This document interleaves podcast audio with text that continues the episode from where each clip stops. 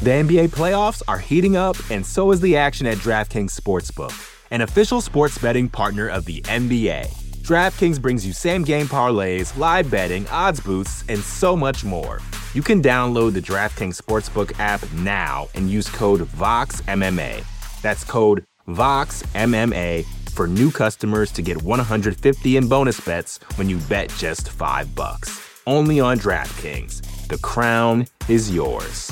Gambling problem? Call 1 800 Gambler. Or in West Virginia, visit 1 800 Gambler.net. In New York, call 877 8 HOPE NY or text HOPE NY 467 369. In Connecticut, help is available for problem gambling. Call 888 789 7777 or visit ccpg.org. Please play responsibly. On behalf of Boot Hill Casino and Resort in Kansas, 21 and over. Age varies by jurisdiction. Void in Ontario. Bonus bets expire 168 hours after issuance. See dkng.co slash bball for eligibility eligibility and deposit restrictions, terms, and responsible gaming resources. You're listening to the Vox Media Podcast Network.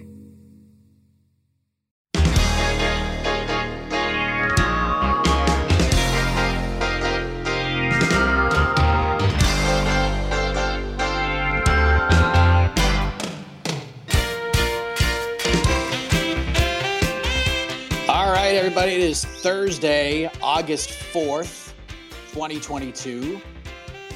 And it is a heck of a morning live on the MMA Fighting Twitter Spaces. And you will hear the show shortly thereafter on the MMA Fighting Podcasting Network. Hello, I am Mike Heck. Hope everyone's having a wonderful Thursday. We are on the eve of the eve of UFC Vegas 59, or as AK, my best friend, likes to say, the TUF finale. I believe this is yeah the TUF 30 finale, which it's not called that, but we will have a couple of TUF champions crowned on Saturday. Card is interesting, pretty fun. I've already talked about this, and this is just me being a whiny baby. Uh, I hate the 10 p.m. Eastern start time for this card, especially for a six fight main card. I just, I'm just not a fan of it. This should be like a 4 p.m. Eastern prelims, 7 p.m. Eastern main card. But again, that's that's just me being a little whiner because I know there's a lot of you around the world who hear and see these complaints, and you're like, "How dare you?" When we have to wake up at like 3 a.m. to watch these cards. So, who the hell are you? But we have a, a lot going on. We have this card. We just found out that the UFC is targeting a fight between Michael Chandler and Dustin Poirier, which is not a big surprise to anybody. Right now, the only thing that is being really discussed because this is a fight both guys have agreed to from all understanding. Right now, the negotiating point is the date. I know Ariel Helwani reported that they're closing in on UFC 281. Uh, from the conversations I've had, that is what the UFC would like, although that is not 100% just yet. There are talks about maybe December. I know one party wants wants it to happen in December, but I think all in all, I think we're probably we're past midfield on MSG. I would say we're probably on like the 25 yard line on it happening at MSG, but it might happen in December. Who knows? That's the only sort of contentious point of this whole thing. But expect that fight to happen before the end of the year, which is very exciting. And we'll talk about whatever else you want to talk about. Um, a couple things, just programming notes. One, right around 1030, we will hear from one of the newest members of the UFC roster of the UFC welterweight division. Billy Goff, who had himself quite the showing on Tuesday on Dana White's Contender Series. He set the table for what, in my opinion, was the greatest Contender Series card of all time, coming off maybe the worst Contender Series card of all time the week prior. Billy Goff did the damn thing. This guy has like all the belts in New England. Cage Titans welterweight champion. He was the CES welterweight champion then jumped up a weight class less than a month later and became the CES middleweight champion. The guy is like all the belts in New England. And now he has to sort of relinquish those titles because he's a UFC fighter now. So I'm excited to talk to him. He should be jumping in around 10:30. Hopefully, he is Twitter space savvy, and we can get him right in here without any issue. And I'll talk to him, and then you know what? I'll I'll bring some of you in to talk to him as well if you would like to ask Billy Goff some questions. But until then, let's hear from you.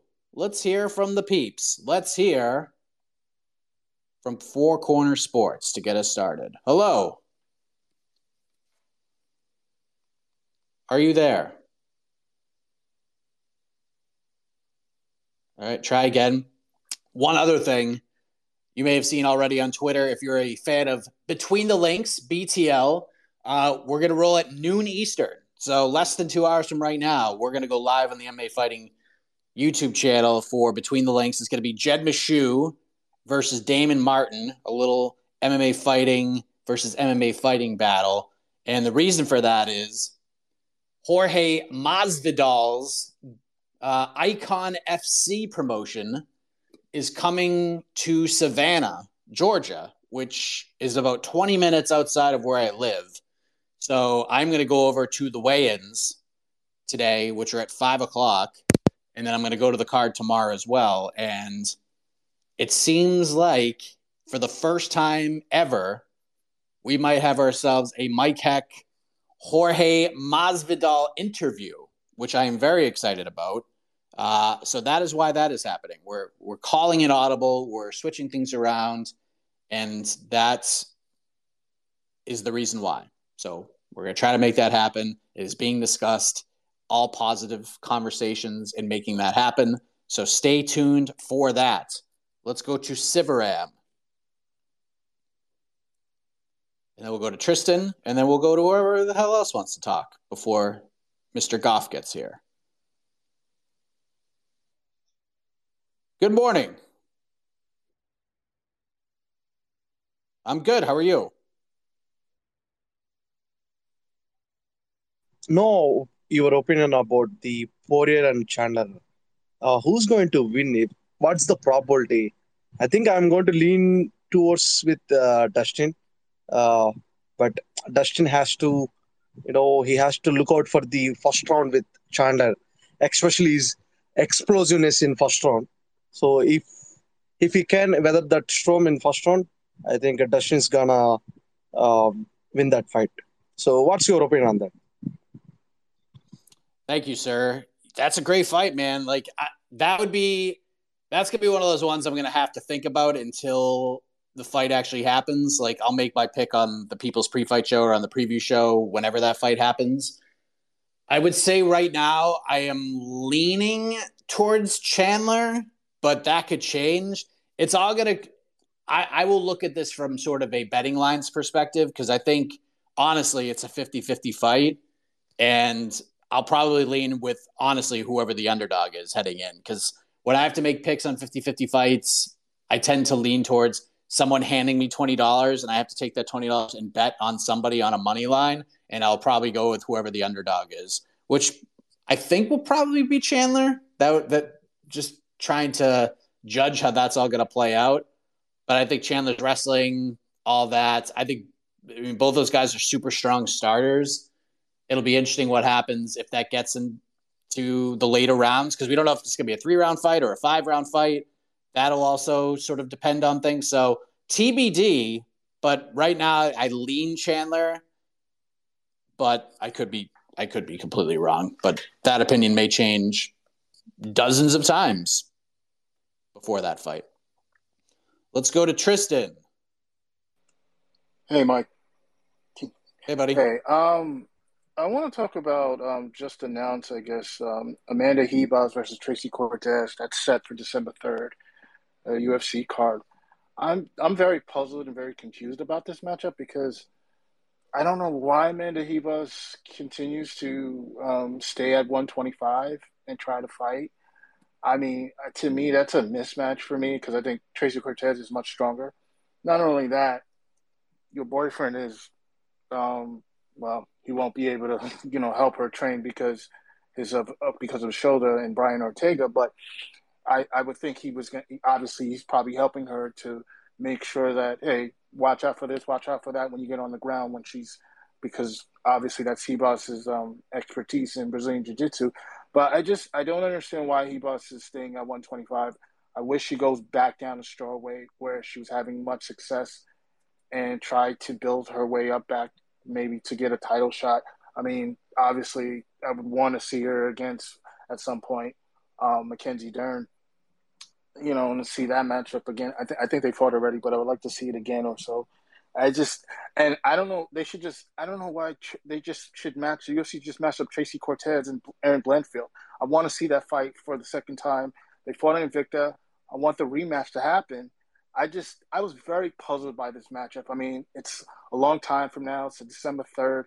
What's your thoughts about it? I and I know you reported it with Steve Marrocco, but just your thoughts about that matchup. Thanks, Mike. Thanks, buddy.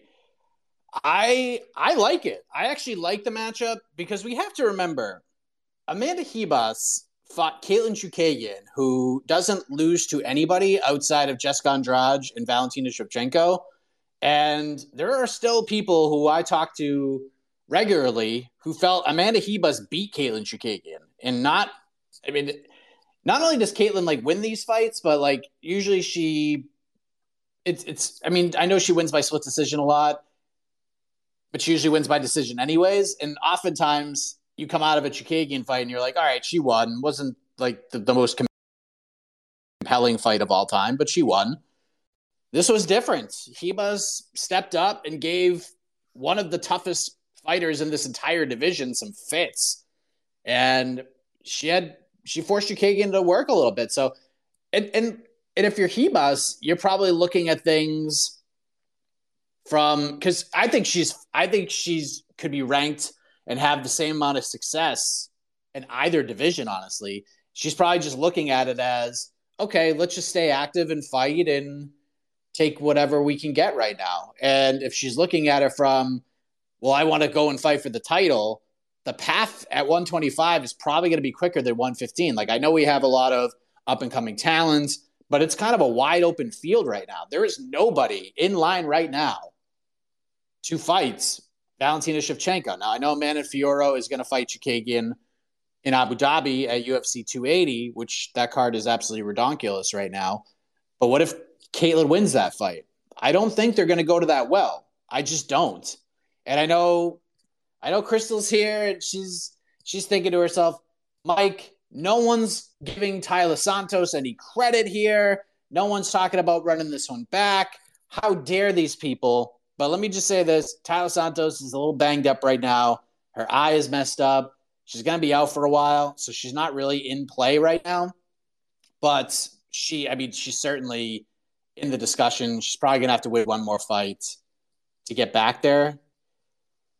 And yeah, I mean, flyweight is kind of wide open right now. Like, if Amanda Ribas just goes out there and absolutely trucks Tracy Cortez, which is saying a lot, she's probably a win away because she's very marketable, and the UFC is going to try to put on the biggest fights in this division. Now, I have said some, I have said on the show, and I'll say it again. There's another interesting player in this division that you don't know about that I have talked to You've not seen that interview yet. It is coming, and it might surprise you a little bit, but it is someone who could get up to that spot real quick and really shuffle things up at 125.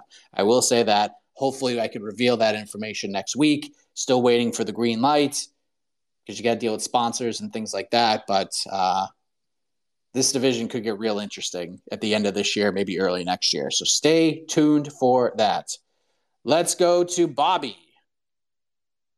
Then we'll go to Kyle, and then we'll go to Torino. Bobby, how are you? Bobby, unmute. Can you hear me now? There we go. Now I got you. Sorry What's up, buddy? That. I just wanted to get your quick thoughts on two matchups that came out this week. Um, AJ McKee's going up to lightweight to fight Spike Carlyle. Do you think he's making a mistake staying with Bellator to fight the Spike Carlyles of the world? Then, secondly, there was a report that uh, Dustin Jacoby's linked with Khalil Rountree. Um, it's certainly a striker's delight. Not quite the Dominick Reyes matchup, but what do you think about that fight? You have a heck of a morning. Thanks, buddy. I'll, I'll address the latter first. Listen, it's a great fight, and you're never going to hear me complain about Dustin Jacoby fighting Khalil Rountree. But Dustin Jacoby probably deserved better here. No disrespect to Khalil Rountree, because when Khalil Rountree – shows up and he's on, he's he's a nightmare. But I really wanted to see Dustin fight Dominick Reyes. I thought that fight makes made perfect sense because we're going to get answered. Like we're going to get answers to two very important questions. One is Dustin Jacoby a player, like a legit player in this division? Is he just a really fun guy that can hang in the bottom end of the top 15? Or is Dustin Jacoby a guy who could not only compete in the top 10 or in the top five, could this guy fight for a title? Because there's questions. People are like, people want to know how good this guy is. And him fighting Dominick Reyes is perfect. And a loss to Reyes doesn't hurt him all that much because it kind of puts him in the same position he's in right now. And for Dominick Reyes, this is a perfect comeback fight against a guy who's streaking, who's real good, who's real tough. And if Dominick Reyes beats Dustin Jacoby, then it shows you that Dominick Reyes is not washed. He's still got some gas left in the tank. He's good to go. He can still take a punch. He can still take a kick. I feel like that was the perfect like comeback fight for Dominick, And it was a win-win. Because if Jacoby won, now you have some answers. You can move him up the division. And if Reyes won, that's a good confidence booster. And then he can move back up the rankings and maybe we have a nice little comeback story. Either way, we're to have a great comeback story. Either it's a Dustin Jacoby comeback story continues on or the Dominick Reyes comeback story begins. And I loved that matchup. I thought it made all the sense in the world. But we still got Jacoby versus Rountree. That's going to be super fun. They're going to beat the brakes off of each other. And we're all going to win. We're all going to win. The AJ McKee thing, kind of going back to the, the last question and teasing things, uh, I did speak to AJ McKee yesterday, hours after that announcement was made. He was kind of all over the place. I think he's happy that he gets to move to 155. I think he's a little bummed that he wasn't even offered. Because here's the thing he wasn't even offered the Pitbull fight, which is what he told me. Pitbull fight wasn't even on the table, which is really interesting because the fight card is in Long Beach, which is where AJ McKee is from. It's his hometown. Why wouldn't you just book the title fights in his hometown? You remember how insane it was in Inglewood, which is not far from Long Beach? The reaction, the excitement, the energy in the building. That was the best. That was like the best Bellator crowd ever for that card. Like the the main event was really good. It was compelling. The storyline was great. There were questions. The energy was off the charts. Then maybe the second fight maybe rubbed people kind of the wrong way. It wasn't the most exciting fight of all time. Um, I don't know. I'm kind of shocked, especially considering Pitbull's headlining against Adam Borics. I, it's just, it's kind of strange, but AJ McKee Spike Carlyle's a great fight. I think it's a perfect sort of test for McKee because he gets to be a little a little more wily in there. Gets to be a little looser. Gets to be a little more chaotic if he wants to be because that's how Spike fights. And if AJ's gonna have success at 155, I think Spike Carlyle is sort of the perfect test for him. And he also told me that he's walking around about 175, 180 right now. So it'll be interesting to see how his power translates. And I feel like Spike's actually the right opponent to sort of answer some of those questions because Spike's going to be in his face the whole time. And AJ is going to have the opportunity to prove whether or not that does translate at 155. So I like the booking. I like the matchup. It's interesting. I just feel having Pitbull on the same card is a little weird and not having them fight each other, but I'm not a matchmaker. So who the hell am I? All right. Kyle, Torino, James, and then we'll go to Nadim. Kyle, how are you? The NBA playoffs are heating up, and so is the action at DraftKings Sportsbook, an official sports betting partner of the NBA. DraftKings brings you same game parlays, live betting, odds boosts, and so much more. Don't miss out as the NBA postseason winds down. And new customers to DraftKings can bet 5 bucks to get 150 in bonus bets instantly. You can download the DraftKings Sportsbook app now and use code VOXMMA. That's code VOXMMA for new customers to get 150 in bonus bets when you bet just 5 bucks. Only on DraftKings. The crown is yours. Gambling problem? Call 1 800 Gambler. Or in West Virginia, visit 1 800 Gambler.net. In New York, call 877 8 HOPE NY or text HOPE NY 467 369. In Connecticut, help is available for problem gambling. Call 888 789 7777 or visit ccpg.org. Please play responsibly. On behalf of Boot Hill Casino and Resort in Kansas, 21 and over. Age varies by jurisdiction. Void in Ontario. Bonus bets expire 168 hours after issuance. See dkng.co slash bball for eligibility and deposit restrictions, terms, and responsible gaming resources. Of course, Billy Goff joining us in about 15 minutes, so stay tuned for that. Kyle, are you there? Kyle.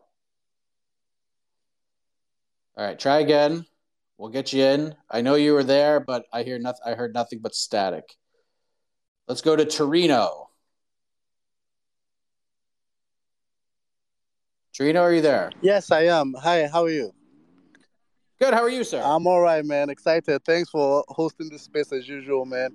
Uh, I just wanted to talk about. I don't know if we're talking about the Ultimate Fighter. I know that I think there wasn't a lot of hype about it this season, but I'm actually looking forward to it. I just wanted to get your take on the Ultimate Fighter. I know that Usman's brother Mohammed is fighting um, this, the, and also the, the the the flyweight female finals. And um, yeah, I wanted to get your take on the Ultimate Fighter. What you think about it generally? Do you think it's something that um, the UFC needs to look at? Because I really know that there was not a lot of um, hype about it this season. Also, the main event this weekend is super exciting. Uh, I'm looking forward to Jamahal Hill and um, Santos. I just wanted to get your take really on the Ultimate Fighter because I enjoy it, but I don't know. I, I just didn't see a lot of um, hype about it this season. Thanks, buddy. Yeah, I, I've talked about TUF on this program a few times. I understand the need for a show like this. I understand this is the opportunity to introduce some new talent and all of that. The problem is the show, the concept, all of it sucks. It sucks. It's not fun. The fights are cool, but we have the contender series. And if you're going to give me a choice between the Ultimate Fighter and the contender series, guess what? You lose. Like Ultimate Fighter is going to lose every single time. The problem with the Ultimate Fighter is not the show. Like it's the concept is okay. It just is the same show it has been since the beginning. I remember watching the first season of TUF, and I it was chaotic. It was like the rules changed multiple times throughout the show. It's like nobody understood. It's not even like it's like the UFC didn't even understand like what they were doing, but it actually made it more fun. And it's the same show. It's the same show. Guys living in a house, girls living in a house. They fight each other. There's like one or two bad eggs in there. Some drink too much, some don't drink at all. Some try to prank others, some try to prank the other people. Then they fight. Then there's an injury. Someone misses weight. Like there's some drama there. But we're still wearing the damn basketball jerseys. Like, why are we still wearing the damn basketball jerseys? We're still doing the coaches challenge. Like, come on, man. Like, we gotta like spread this out a little bit. We gotta make this more interesting.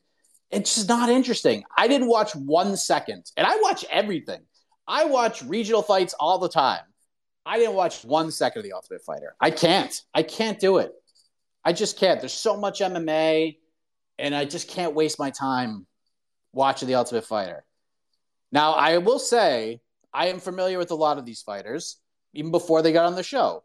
Zach Pauga, Muhammad Usman is a guy I've interviewed many times over the years. Juliana Miller is a very interesting cat. Brogan Walker's a good fighter. Cool. Like I just wish we could do more with it.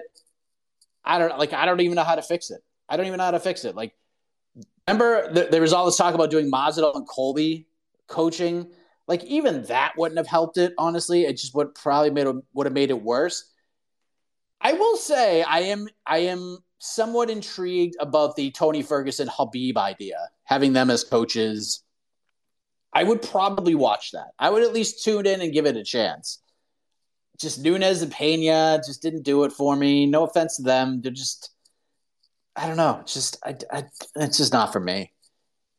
There's something you could do there. I haven't put my finger on how to fix it, but there's something we can do to fix it and make it more compelling and make it more fun.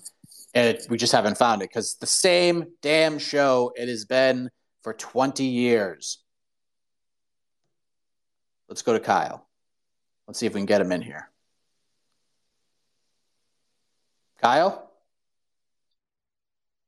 We got you. How are you? Hey, it connected to my truck across the other side of the yard over here. That's why I couldn't uh, speak earlier. but uh, I got a quick No one problem. for you. I was just wondering if you heard anything about the UFC coming back to Boston. Good question. I would love to have an answer for you. Uh, I don't. I don't have one right now. Maybe we get a. I think from what I've heard, now I will say this because I know Ariel talked about it before and I've talked about it here. Next week's card was supposed to be in Boston, not San Diego. It was supposed to be in Boston. It was all but done. When the fighters who are on the card were told about this card, were offered fights for this card, they were told it was going to happen in Boston. Then the Veracruz news came out and it got shifted to San Diego. I like that it's in San Diego. It makes more sense that it's in San Diego. But Boston was the was the location for this card. One well, it wasn't 100%, but 99.5% it was a Boston card and then it just suddenly switched. My gut from conversations I have had, I don't know the 100% answer to this question. I would say somewhere in the first half of 2023 we will get a Boston card. Or uh that's the plan, but nothing done yet. Uh, I would I would say Boston will probably be back in play. From what I've heard, I wouldn't stun me if Chicago is back in play in 2023. But nothing is done, nothing is set, no dates are set. But from what I understand, those two cities in particular, outside of where they usually go, those two are being discussed for 2023. I don't think we'll get a Boston card this year. I could be wrong. Maybe something pops up and there's a date open, but I think at this point, out, uh, maybe they do one more fight night card outside of the Apex, but I think the UFC is going to stick around the Apex for the, for the majority of the rest of these, unless they go international. But I don't think they'll go to Boston this year unless something crazy happens between now and the end of the year. But I'd say first half of 2023, there's a possibility. It's being talked about. I will say that. James, let's bring you in. Mike. What's up, buddy? What's hey, going on? um, with uh, uh, Dustin and Chandler kind of targeted for November or December, do you think we'll get a quote true on true co-main event for uh, the Nate Diaz card, or do you think that card is probably going to be what it is? And um, do you think we might get three title fights for the New York New York card? I, I've seen rumors that they would like to do um, the light heavyweight rematch there along with Izzy and Pereira. And I know with kind of the Asian market in New York, I kind of thought maybe they might try to do a, a Carla Esparza and Wang. And um and Kamaru Usman, I know there's talks that he might go up to, to 205. Is this just Usman classic trolling us, kind of like him uh, boxing Canelo? Just like to hear your thoughts on all that. And like always, Mike, thank you and have a heck of a morning. Thanks, buddy. New York's interesting. Three title fights. I don't think you need it, especially because part of the discussion right now for Poirier Chandler is that they want this to be a five round fight. So I don't think you're going to do three title fights and then another five round fight because that's just that's just a lot. That's just a lot of that's just a lot. So I would say probably two. It wouldn't stun me if it's Izzy, Pereira, Jiri, Glover, two in the main and co-main, and then if you're gonna do Chandler Poirier in that card, five rounder. I don't think you need a third title fight. December will need title fights. Maybe that's where you do Carla Zhang Wei Li as a co-main event or a third title fight, and then we just kind of wait and see how everything plays out. As far as 279 goes, I honestly have no clue what's going to be the co-main event. I would guess. I mean, I, like I've said before, I think we're going to have some sort of wishy-wash, some mishmash, if you will, of welterweights in there. Like if they did, if they did Wonder Boy Kevin Holland on that card, like I think that would be a fine co-main event. That would work out just fine. And then if something happens, you could do Wonder Boy Diaz. You could do Wonder Boy Chimaev. I mean, I don't want to see Wonder Boy Chimaev, but you could do Holland Chimaev. You could do Holland Diaz. Like some of those I hate. Some of them aren't bad. but at least you have a backup plan in place. And I think Holland Wonder Boy makes sense. Both guys seem to want it. And yeah, it's it's in play. I don't know. Like I know Gilbert wants to fight Masvidal. I don't know if that happens in November. Maybe it does. I don't know. We'll see. But my guess will be some sort of welterweight fights in that spot. But it's got to happen quick because we're we're running out of time here. We're like just over a month away from that card happening. So we'll see. Again, that card doesn't need help because that main event's going to carry it, but I think you just need to have a co-main with some sort of backup in place in case something weird happens. Which with those two guys, something weird could definitely happen. Milo. Oh, Mike. Hello. It's a heck, heck, heck of a morning here. How are you? It is good. great, great. You know, uh, I want to maybe address a couple of points here. Uh, you know, I, I agree with you uh, about the TUF, right? Uh, a kind of being maybe uh, an, an outdated commodity, you know, because back in the days, uh, uh, TUF was built on the concept of uh, Jersey Shore, right? Like Jersey Shore was booming, and there was a need for reality show, and uh, and uh, UFC thought it would be a good idea to you know to make a reality show, but with fighting, right? Uh, nowadays, it's kind of a dated concept, and I think it should graduate unless we're going to see something like uh, Khabib versus uh, Tony Ferguson. Yeah, and uh, I want to maybe address a situation with uh, what happened with the Dana White Contender Series after Week One. You know, with the Bossman calling for more action, for more you know KOs, and uh, earning the opportunity. You know, in a, in a, he said it in a very strong fashion, and I think, you know, I think it had a good you know effect in terms of the social media with having like a temporary temporary surge. You know, Dana White Contender Series trending. But I also feel like it had an adverse effect, which is not helpful to the MMA community. In that we saw in the last uh, uh, UFC fight night where uh, we uh, in, in the UFC card where we saw multiple stand-ups, right? Like now, uh, the referees are not giving the opportunities to work for the fighters to work on the ground. There were stand-ups like from the half guard, you know, and I think that's kind of the you know that's one of the adverse effects that happened.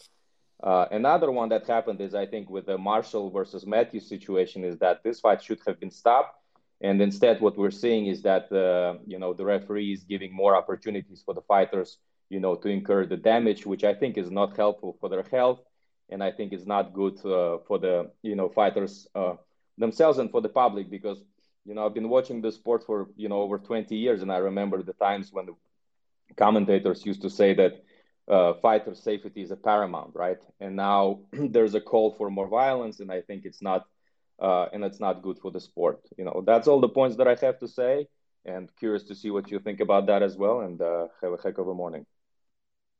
Thanks, buddy. Yeah, I mean, I get it. It's uh, it's a fine line with the the stoppages and the refereeing and stuff like that because just remember all the controversy on Saturday. Derrick Lewis face plants that he pops up and the world is about to end because Tandan stepped in maybe too soon and everyone went bananas and you know maybe sometimes like like a lot of the referees they don't really answer to different things like I think Marc Goddard is like the gold standard when it comes to being an open book about refereeing because if there's something that's controversial that happens in his fights he will always come online in some way shape or form to respond to it, to answer to it. If he makes a mistake, comes on Twitter and says I made a mistake.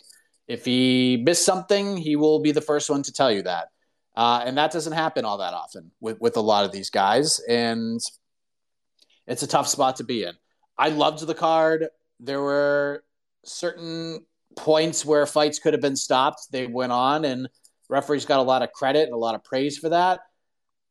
I agreed with everyone getting contracts. My one thing was, and I don't want to, this to seem like disrespectful because I thought the fight was great. I thought the performance was great. One thing the contender series hasn't done a lot of the last couple of years is they haven't done the developmental deals. I loved the developmental deals. They did it with Chase Hooper, they did it with Greg Hardy, they did it with William Knight and some others. And there's nothing wrong with getting a developmental deal. All they're saying is, hey, we want you to fight under contract for us, but we feel like you need a little more seasoning. Want to make sure you are ready to go when it is time to make that octagon debut. And I feel like Francis Marshall was like the perfect candidate for a developmental deal. He looked great. I'm not mad that he got a contract because good on him. He got a freaking contract. Like that was a great performance. Connor Matthews is a tough son of a bitch. And he went out there and he beat up Connor and won the fight. Like it was a great performance. But if we're going to do a developmental deal, I felt like Francis was the perfect guy because that's good for Fight Pass viewership as well. You throw him on a CES card, you throw him on an LFA card, Titan FC, wherever. And if Francis feels like I want to fight in the UFC, but maybe I'm not quite ready yet, he could fight as like I remember talking to William Knight, loved the developmental deal. He said that was the best thing that ever happened in his career because he could just go fight as much as he wanted. Like if the UFC, like he fights in the UFC and then has to wait five, six, seven months to fight, like that doesn't do him any favors. Like if he goes out and win, fights in his debut and loses, like he's got to wait. He could potentially wait like seven, eight months to get back in there. When you have these developmental deals, you can fight as much as you want. William Knight loved it. He would go fight for CES, and then he'd go fight for CFFC, and then he'd go back to CES, and he would just fight as often as possible. And he loved it, and it got him ready, and he got some wins in the UFC because of it. So good on Francis for getting the contract. If they developmental dealed him, I wouldn't have, have had any issue with that. Um, just because I think he's really good. I think he's really talented. he's a little raw, and I think a guy with that kind of talent, but with that rawness, give him a couple more wins on the regional scene under contract, and there you go. But it was the, uh, I mean, as a contender series, as Mark myself, it was the best episode of the contender series I have ever seen. And one of the reasons for that was the man who kicked things off with a first round stoppage. Things were got a little hairy, but in classic Billy Goff style, he came back, he weathered the storm, and now he's a UFC welterweight. So let us say hello to one Billy Goff, who is kind enough to join us right now. Just go ahead and unmute yourself, Billy, and we are good to go. How are you, man? Good. Uh, thanks for having me. Absolutely. So, newest member of the UFC welterweight roster. How does that all sound? Has it even sort of sunk in yet? It is not, 48 hours or so later. It is not fully sunk in. It's still so weird. it's like, yeah, like I, uh, I was just talking to my coach the other day. I could be in the video game soon. that's, that's is that crazy? Because you may not even been thinking about that six months ago. No, I wasn't. It's so weird. It's wild, man. Yeah, I mean, I remember probably like 2017, 2018. You were like just getting rolling as an amateur, and people kept telling me like, "You got to watch out for this Billy Goff guy. You got to watch out for this Billy Goff guy." And I remember watching your amateur run. You were getting finishes. Um, I went to one of your fights. I think it was uh, the Steve Morrell fight. You went out and finished him in the second round. I'm like, all right, this dude's good. And then you kind of like, I, I feel like you're one of the guys who really have paid your dues. Like a lot of guys, when they get the hype that you got, you suffer a loss, maybe two losses. You see guys just kind of catapult down, but you took that as fireman and you bounced back and you are on this incredible tear right now.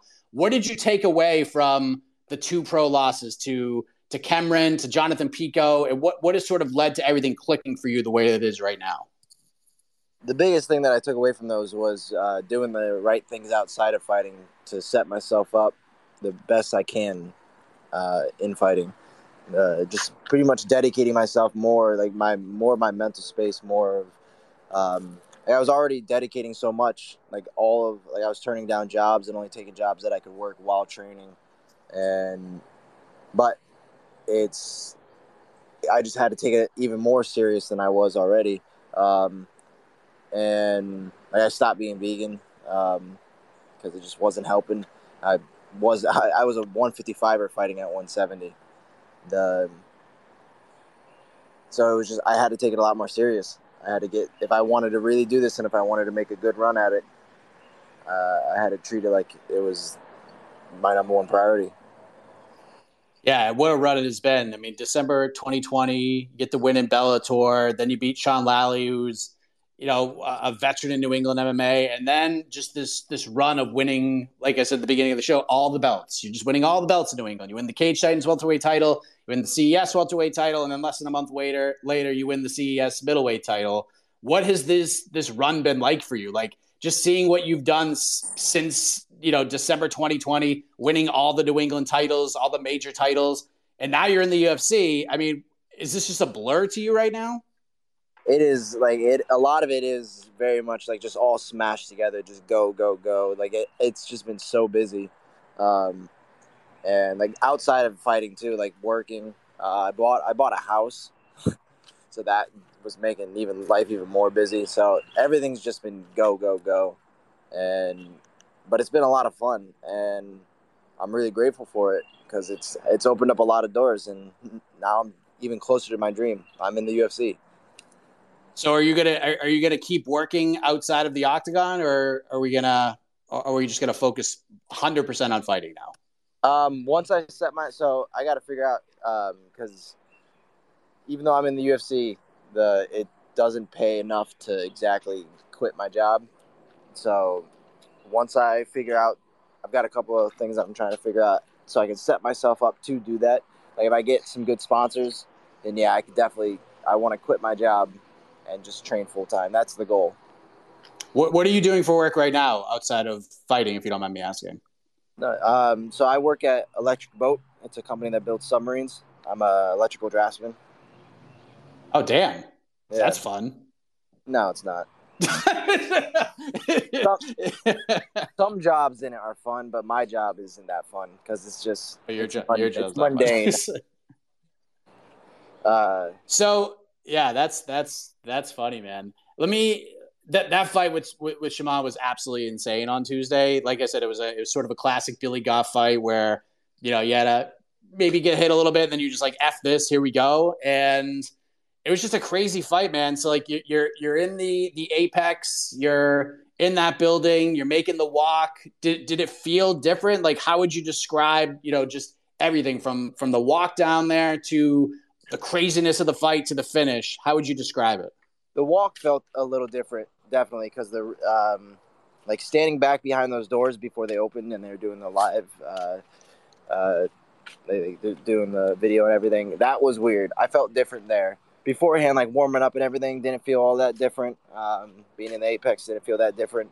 Uh, being in the cage didn't really feel too different. But that the walk definitely felt different. The the the whole weekend leading up to it felt different too uh, just because I was out in Vegas the whole time. So uh, it was it was cool though. It was I don't think it put too much pressure on me. Um, nothing that I noticed at least. But it it was it was definitely and then it all hit me afterwards. Afterwards it kind of all settled in like oh man, like yeah this is really seeing Dana White was weird. It's like I've seen you on TV for fucking years now. Uh, so but it was cool. I enjoyed it. Did you feel like 100% confident that you were getting a contract after that finish? Yeah, I wasn't worried. Like some, somebody asked me if I was like, oh, seeing all the other good fights. Um, personally, I'm not gonna name any names. I don't think all of them should have gotten the contract just because, um, like, I don't, the some of them weren't. I wasn't as happy. Like the, uh, fuck, I'll say it anyways. The third, the which fight was it? It was no, the fourth fight. The guy he he knocked him out with a hook. Like all he was throwing was fucking wide hooks. Like The flyweight fight? yeah, he was good. Like by no, like he was athletic. He had some swagger to him, so I get why they signed him. Um, he was excite, like he was exciting to watch. But man, he just threw hooks, like just big, open, wide hooks. And the, if the other dude knew how to th- throw a jab or uh, like roll roll his two into a uh, going southpaw, that would have changed the fight. I think the other kid was better. It just the other guy was had his number. Um, but it was a I yeah I wasn't too worried about it because I mean worst case scenario I don't get that's kind of I was worried about not getting a contract going into this. I was like oh I got to have some flashy knockout.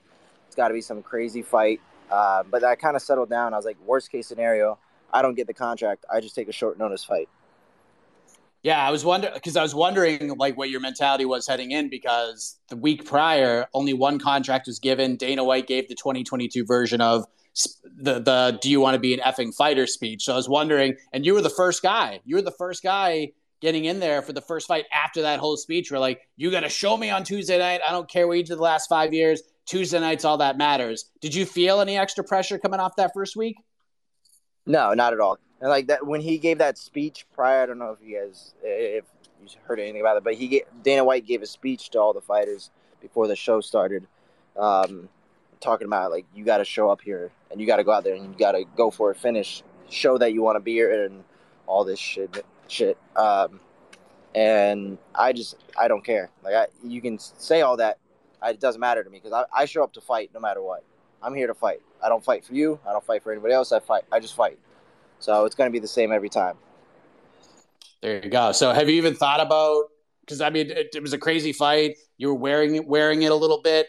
Have you thought about when you want to debut? Do you think we'll get in there before the end of the year? What What are we thinking right now? Oh, absolutely. I wanted to get there. I was. Uh, I, it sucks that I got suspended because um, I wanted to try to hop on the 20th card just to have a quick turnaround because that'd be cool. But now I'm suspended, so I can't. Uh, but the yeah, I'm I definitely want to get on a card before the end of the year. So I just gotta talk to my coaches, talk to uh, my manager, and we'll figure shit out. There we go. Uh, are, have you been eyeballing the division? Have you thought about like what kind of makes sense? I'm sure you don't give a shit who you're fighting, but uh, is there anybody that kind of sticks out to you where it's at least like I think this would just be a fun ass fight. No disrespect. Let's just get in there and, and throw hands. See, it's weird because I don't know exactly like the like I have to look for somebody outside like that's not ranked, obviously. Um, so I've got to go through and look at people, more people now. I've got to like s- scan the division more. Um, and so I don't, I don't have any names right now. I don't know who I'd fight. Um, but hopefully someone good. I just a, on a good show. Is there like, is there like an, a quote unquote I made it fight for you where you know like you're doing the right things? Like if I get matched up with this guy at some point, like I know I'm doing it right. Is there sort of like a, a, a I don't know if dream matchups what I'm looking for, but it's just somebody that that stands out. That's just like at someday, at some point during my UFC career, I got to fight this dude.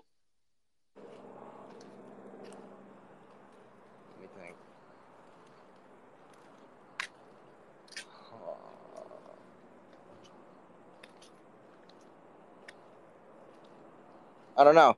No, I don't. I don't have one of those yet because it's the All division. Right. I mean, like I picked. I want to say like uh, Kamaru Usman, but Kamaru Usman's the champ. Everybody wants to fight him. So, and it's a re- little ridiculous since I haven't even fought in the UFC to say that. Um, yeah.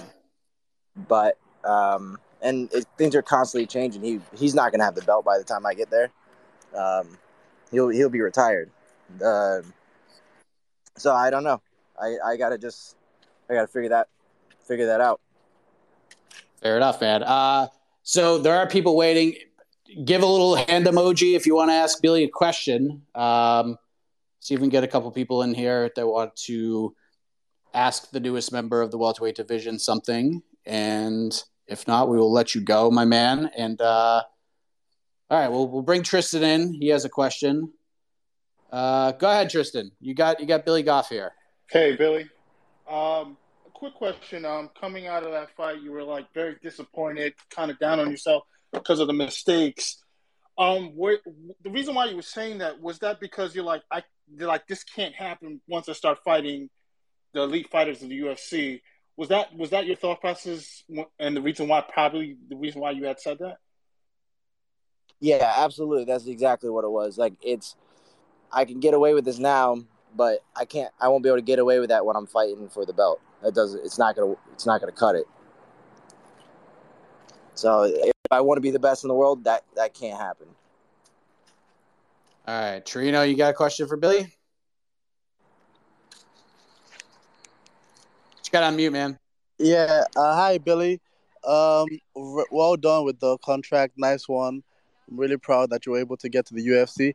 I I was looking forward to this um, round of contender series after the first week of Dana White pulling out his hair oh, Dana White doesn't have hair, you know, but you know what I mean. After the first. How dare you, Trino? Don't be don't be making ball jokes, dude. Don't be making ball look jokes. My, look at my picture. You know that I'm talking to myself also. so continue on. Yeah. So Billy, what I wanted to ask you was, of course, you're coming into the welterweight uh, class.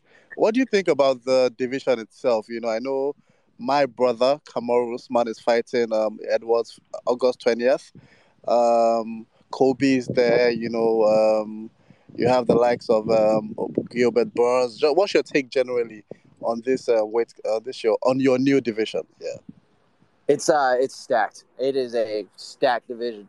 Don't even go out because like you got guys like Wonder Boy who isn't even they aren't even in the top five. Like it is a stacked division for sure. Um, the um, yeah, like, I don't know which one. Either it's either the welterweight division or the 145 division on uh, which one's the stacked. Like which one's the most stacked. They're both tied. Um, now that I'm here, you could say it's 170. there you go. Good answer. Oh man, Ahid's Ahid's got the wave going on. Let's see, Ahid, you got you got takes, my man. Yeah, Billy, amazing fight. I just wanted to ask you, you know, like right at the start of the fight, obviously, like uh, you know, it was started a bit shaky with the head kick, and I wanted to ask, like, what was your like mental thought process during that time? Because fighters talk about heart all the time and fighting through it, but obviously there's like has to be some thought behind it as well to keep yourself safe. And I was just wondering, like, what was your thought process during that sequence to keep yourself safe so you could eventually end up landing the fight-ending blows? the biggest thing was just listening to my coaches. I, I I try not to think as much. Like I try not to process everything. Uh, not so much process everything, but try not to like focus and analyze as much. I try to just focus on what my coaches are hearing because uh, what my coaches are saying because they they they're not rocked right now. They can see from outside the cage, so they've got the best view on it. Uh, and I just try to listen to them. That's honestly the what I try to do the most in those situations. All right, we'll take uh, we'll take one more, and then we'll let Billy enjoy the rest of his day. Milo, you got you got one for Billy? Uh, yes, uh, uh, congratulations on your performance. You know, uh, uh, a great fight. Uh, so yeah, uh, you know, I, I'm in the business of matchmaking. You know, I like matchmaking, and I, I'm just curious, what do you think about the prospects uh, of fighting somebody like, let's say, Blood Diamond, for instance? So I, I've heard of him. I have not watched him fight yet. So, um, but I'd be willing to fight anybody. So that's about all I can say because I don't I don't know I I know of him, but I don't I haven't watched him fight yet.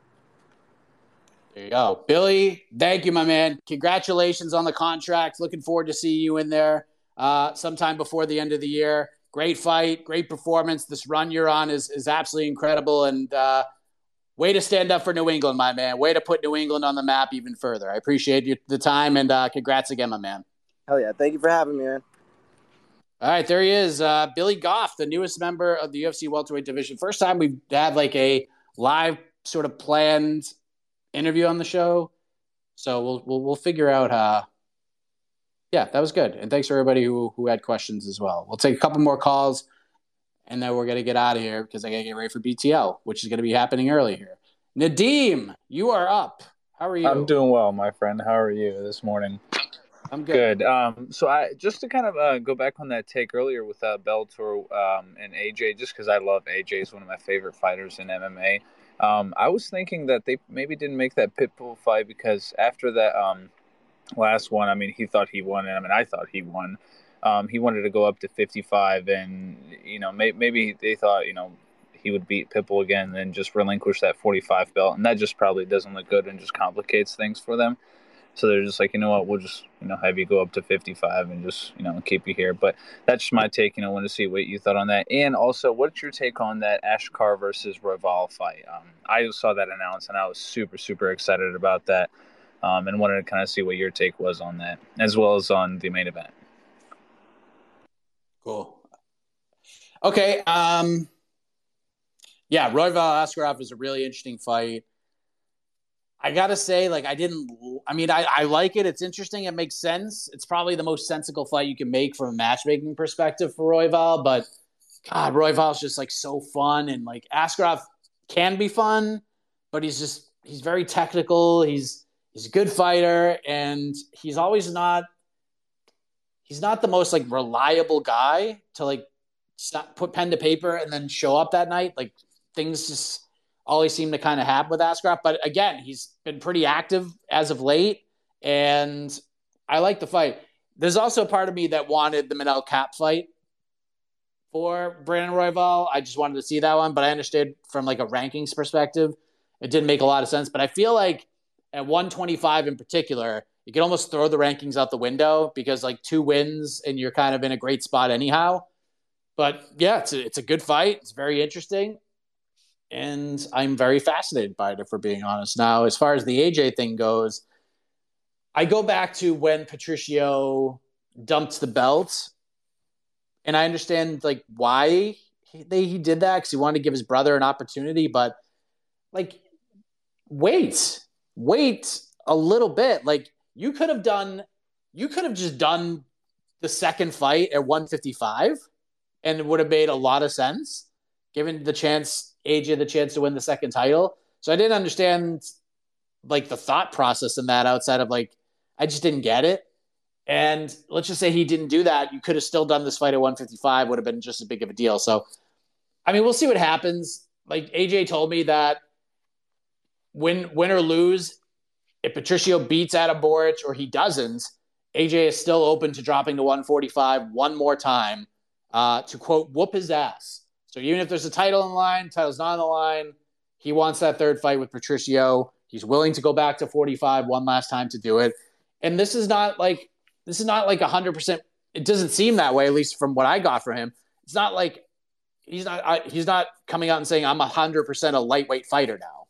He's just saying I'm going to give this a shot. We'll see how everything translates. We'll see how my power, my speed, my range, we'll see how it all translates. And I feel like Spike Carlyle is the absolute perfect opponent here for this debut because Spike is going to get hit and he's going to keep going. It's really tough to put that guy away. And I feel like we're going to see if that power translates. We're going to see if that speed translates. All that athleticism that he brought to the table 145, now that he's filling out and he's getting a little bit older, reaching, about to start his athletic prime. Let's see how that translates. And if he can go out there and just bolt Spike Carlyle, then you have some answers. You have some answers. And I saw people giving AJ some crap about Spike him fighting a non-ranked guy. Like, are you kidding me? Spike's a UFC vet. He's in crazy fights all the time. The guy's won five fights in a row. He's finished all five of them since he left the UFC. Like, I think this is a good fight. Like, this is a perfect fight for the 155 debut. What are you gonna do? Throw him in there with Usman Nurmagomedov? Like, that's like the dumbest thing in the world. Why would you do that now? Why would you either kill off AJ as a potential title challenger or kill off a surging prospect right now when it makes absolutely no sense? Let's give him a fight, get his feet wet against a tough dude. And in the Bellator rankings, let's be honest, just go look at him. Just go look at him. That's all I need to say. take a few more here. Toke, Tobbs, we'll go back to Ahid because I know he wants to do his Ahid thing. And then uh, Brent, we'll go to you. Toke, what's up, buddy? A quick question first. Are you a glass half full guy or a glass half empty guy? I think you know by now I'm a pretty positive dude. yeah, the setup for this is that I find myself to be kind of a glass half empty guy, at least when it comes to Robert Roberto Soldic, because I feel like we are missing out on a bunch of good matchups with him because he went to one. Uh, I know we can do a lot of fun things with with him in one, but it seems like yeah, he can get kickboxing titles and MMA titles and all that. But honestly, this seems like he would have done so many great things in the UFC, and I'm just kind of bummed out. Can you kind of, with your positive glasses, can you kind of talk me into how this is a good thing for us? Uh, well, I mean, to, to be positive, he's going to fight people, and he's probably going to fight RDR at some point, which is awesome. So I'm excited for that. That's a that's a really compelling fight. Here's the thing, man, and and I've told you guys this from the second this show started because Soldic has been a very popular topic here. I just I would I said that I would have been stunned if he signed with the UFC. And the reason is having because I I wasn't like I don't have the contract in front of me. I don't have like the offer officially. But from what I understand, KSW offered Soldic like insane money, like ridiculous money. Like drop everything, you're not a free agent anymore kind of money.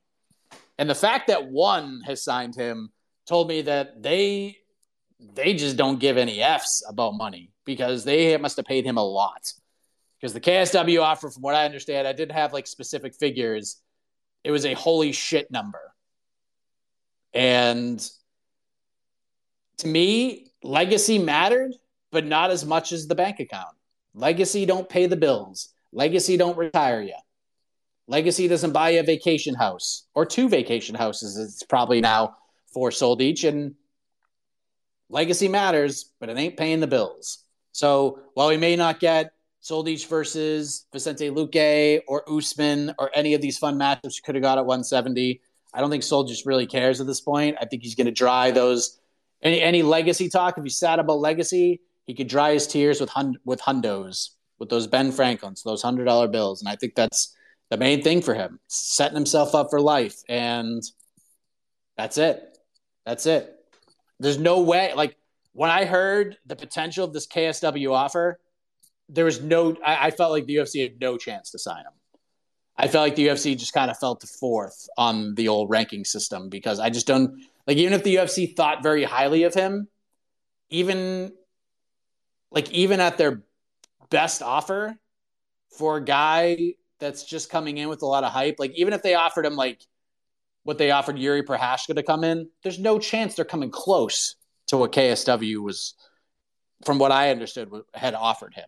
So I felt the UFC was out of it altogether. I felt like Bellator had a better chance of the UFC, but they were kind of out of it. PFL I thought was kind of in play because of the million dollar price tag, but it ain't guaranteed money.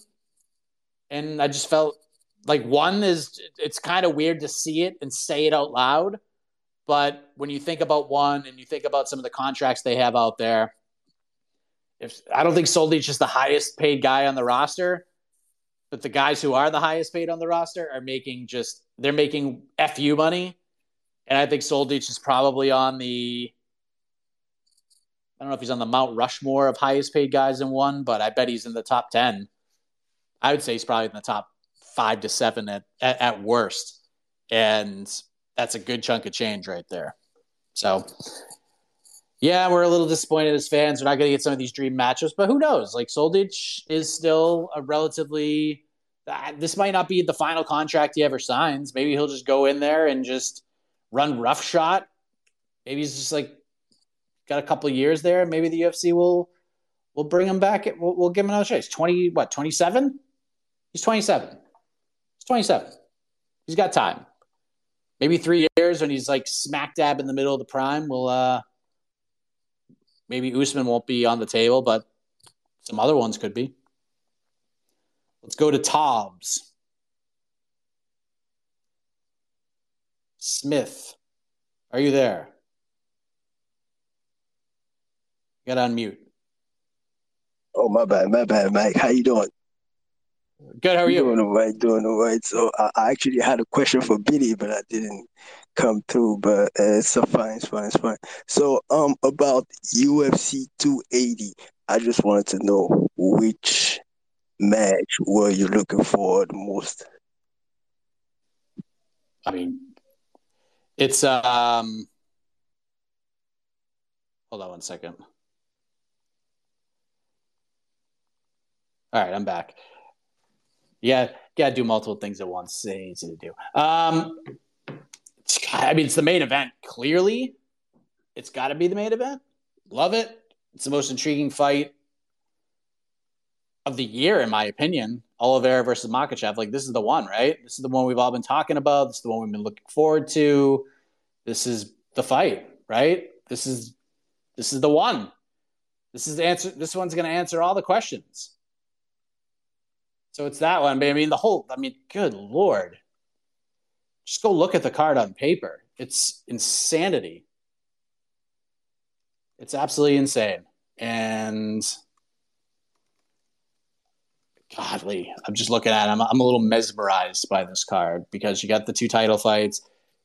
Muhammad Brady's interesting. Yan O'Malley's super fascinating. Dariush Gamrot's great. Rodriguez Lemos is good. We get Chookagian Fiorot. Muhammad Mokaev's on this card. I mean, good grief. This could be the best one of the year. So let's get excited for that. Let's get my friend Crystal in here, and then Ahid, you're going to close the show, my man. Crystal, how are you? Crystal, are you there?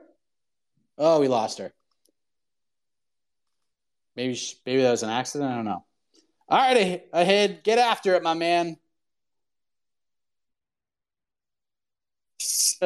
what did I want to? I wanted to talk about Ferguson Hooker, right? Obviously, there's been rumors of that fight happening, and I wanted to know whether you think that is this last chance saloon for either one of them, or is this second to last chance saloon? Like they lose this, one more, they're done, retirement or cut. Because the thing is, is this uh, something that infuriates me about MMA fans and media is they want a fighter's fighter. They want someone that fights anytime, any place, anywhere. And it's like, okay, but then you finally get that. Like Marlon Moraes, for me, I, I want to cry for the dude. He has had the roughest time, and everyone's just, oh, he's done this and that. And I'm just thinking, Tony Ferguson, Dan Hooker have had the hardest schedule out of all the lightweights combined. It's so poor how this is all played out. So that's the first. thing. secondly, I just want to say I've changed my stance on fighter pay.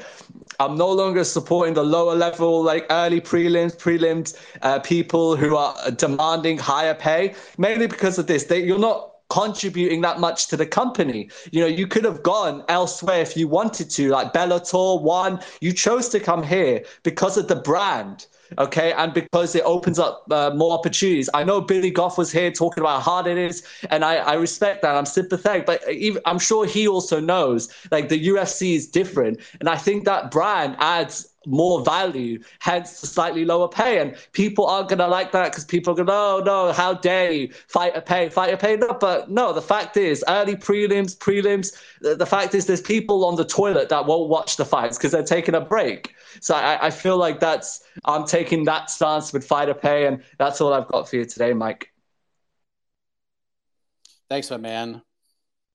Yeah, I mean, your first topic's an interesting one. It's I don't know, man. The Ferguson thing is just so interesting. If, they, if he fights Hooker, like I'm in for that fight. Like that fight makes sense. Like that's just a fun fight. It's just fun. Let's just get these two wily vets in there to, to throw hands, and they're both in sort of similar spots. And I don't think either will get released. I think we're we're okay. I think we're okay if we book that one. Uh, and I listen. I, I agree with the second part of your your question as well. I look at the UFC as what the WWF was in the 1980s. They WWF was they were the gold standard. They were like when you when you thought of wrestling, when you're like, oh, do you watch wrestling? Like, do you watch MMA? Do you watch UFC? Like, they think UFC is MMA, and they think WWF was wrestling. That there weren't other promotions out there, but WWF never paid. Like, they had big stars that made lots of money. Hulk Hogan, Warrior, etc. But just listening to old interviews and stuff, WWF would promise people, hey, we can't guarantee you this money. What we can guarantee you is an opportunity to get yourself over. And if you do, then you can make a lot of money. And that's kind of where they're at right now. Where Billy just kind of said the same thing. Like most back in the day, back like five years ago, six years ago, before the company was sold, a lot of fighters would be under the like, wow, I made it to the UFC. Like I can quit my job, I can quit both my jobs. Like I can just be a fighter. But then we realized it just looks way different now, doesn't it? The company sold for $4.2 billion in 2016. At that point, that was the time for these fighters to come together and change everything. And they didn't they didn't do it. So now we're we're gonna be left having these conversations forever. And it stinks it stinks because we all know this. Like all of us who watch a sport, we all understand that these fighters should be making more money. We all know this, but we have to be honest with ourselves when it comes to why. Now the UFC could just be like, you know what, we're we're a great company and we're going to reward these guys and gals for putting their bodies on the line. When the fact of the matter is, nothing has compelled them to do that in the first place. So why do it? They're making, I mean, they're just killing it right now. The UFC is killing it. They're making so much money and they have their own venue. Like they're crushing it. Why do they need to change anything? Because no one's no one fought for that change when they had the chance to. So, like I like I hate to say this, but I almost I kind of understand where Dana is coming from at a certain point because like you can't blame him. Like you had your chance. You had your chance. And it's a sport where and Joe Lauzon's talked about this for years. When fighters talk about pay, they talk about pay for themselves. They don't talk about it for everybody else. Because when you guys probably saw this a couple months ago, where our union were ready to strike. We were ready to strike. It was everywhere. You couldn't you couldn't avoid it. Vox Media was ready to strike. All of our union members, and it wasn't because like at least not for me. It had nothing to do with, well, I'm not making enough money. I'm not doing this. I'm not getting this. I'm very, I've been very happy with MMA fighting. They've treated me great for in, in a number of ways, not just, you know, uh, not just in terms of like paying the pay and what it's done for my family and some of the other perks that have come along with it.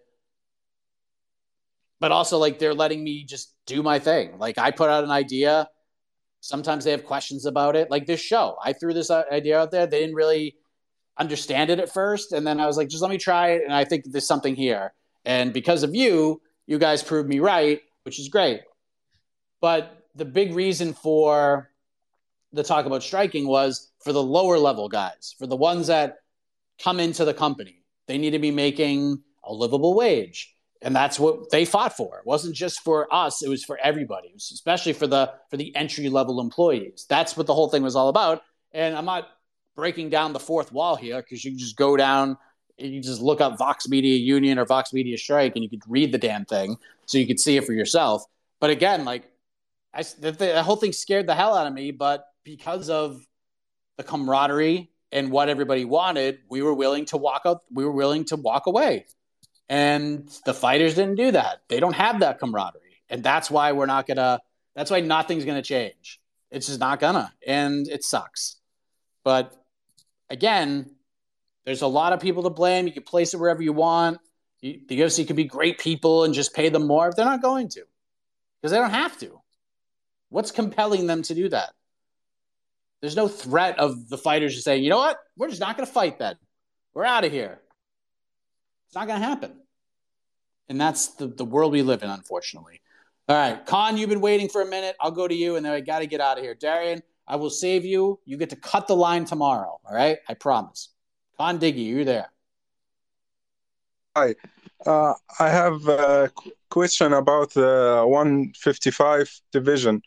Uh, you see the ones at the top, they fight only each other, and when some prospects come uh, like we have seen with Islam Makhachev, the only one who wanted to step up and fight him was uh, Dariush. And uh, after that, it didn't work out, but Dariush is now again fighting another prospect, which is maybe even harder without all the hype. And the other ones are complaining about Islam not uh, fighting a top five, but yet uh, they're still fighting each other. Like now, Chandler and uh, Poirier and maybe Justin Gaethje wouldn't fight Fiziev and wait for Conor, and then they have their spots uh, for them at the top, and yet. Uh, how are we going to do with the new prospects? A lot of prospects at 155, uh, but yet we can't test them because the ones at the top they don't want to fight each other but themselves. Yeah, and that's that's a, that's a it's it's kind of an issue 155. It's 155 is the best division in the sport. It's the best division in the sport. It's not even close. It's not even close. And I was I was one of the guys blowing waving the flag for the bantamweight division as like the deepest division. And it might still be the deepest division, but the best division, I mean, this is not even a conversation.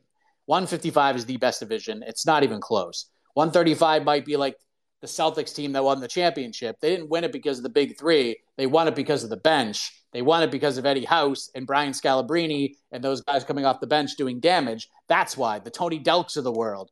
That's why they won the championship. I mean, the big three certainly helped. They were freaking awesome. But at the same token, it was the bench players. It was the depth of the Celtics that helped them win that championship. That's what bantamweight is. Very top heavy, but they're deep as hell the top, like you can make an argument that 16 through 40 at 135 could be ranked in some way, form, or fashion. Like you just that's just how deep this division is.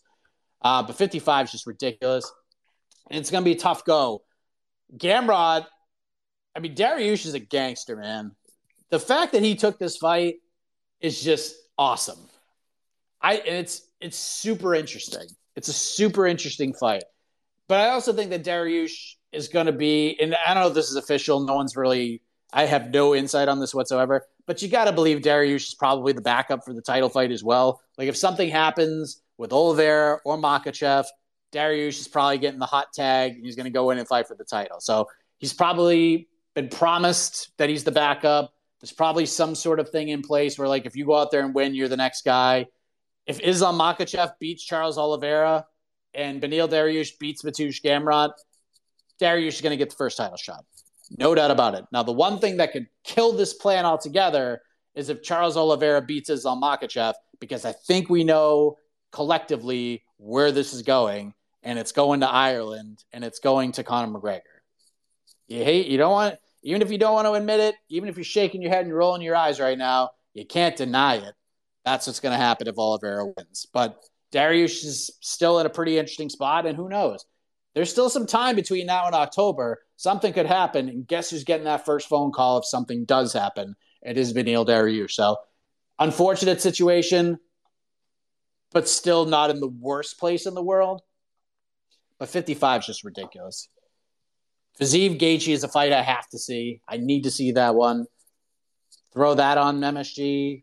Probably the December card. I'm in. That could headline one of the fight night cards. That could be on the pay per view, hundred percent.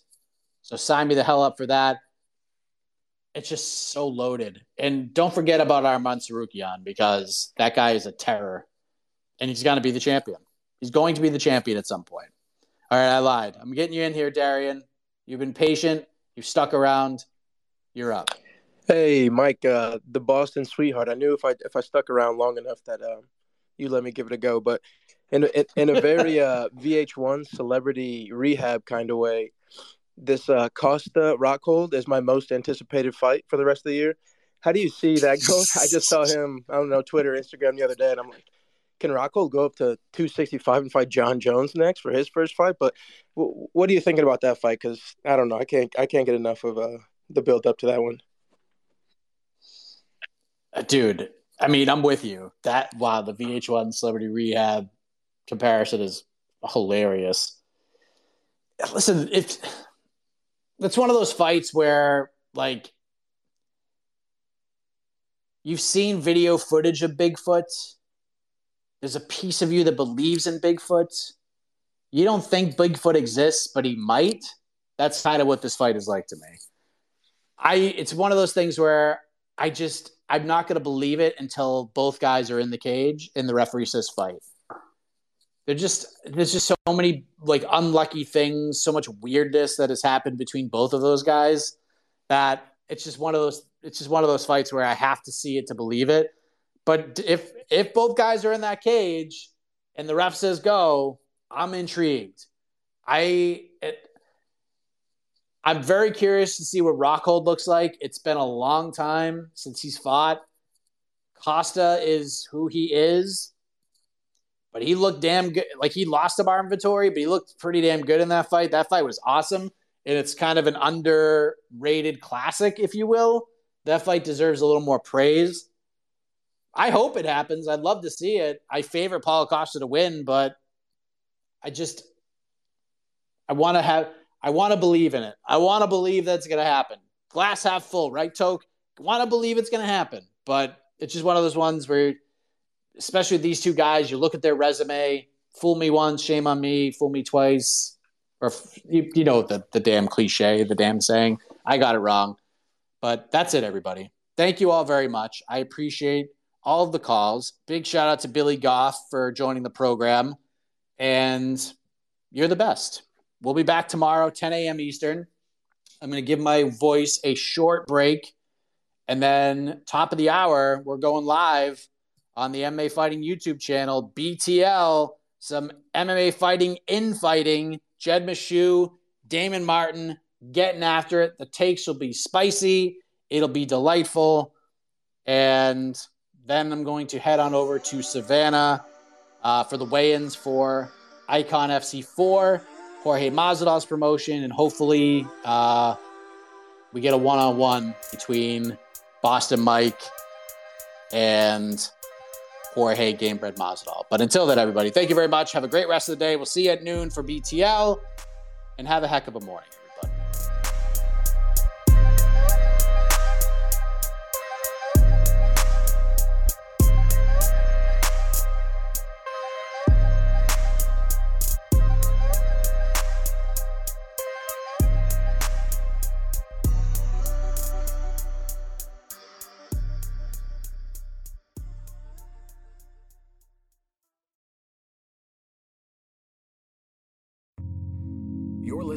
Vox Media Podcast Network.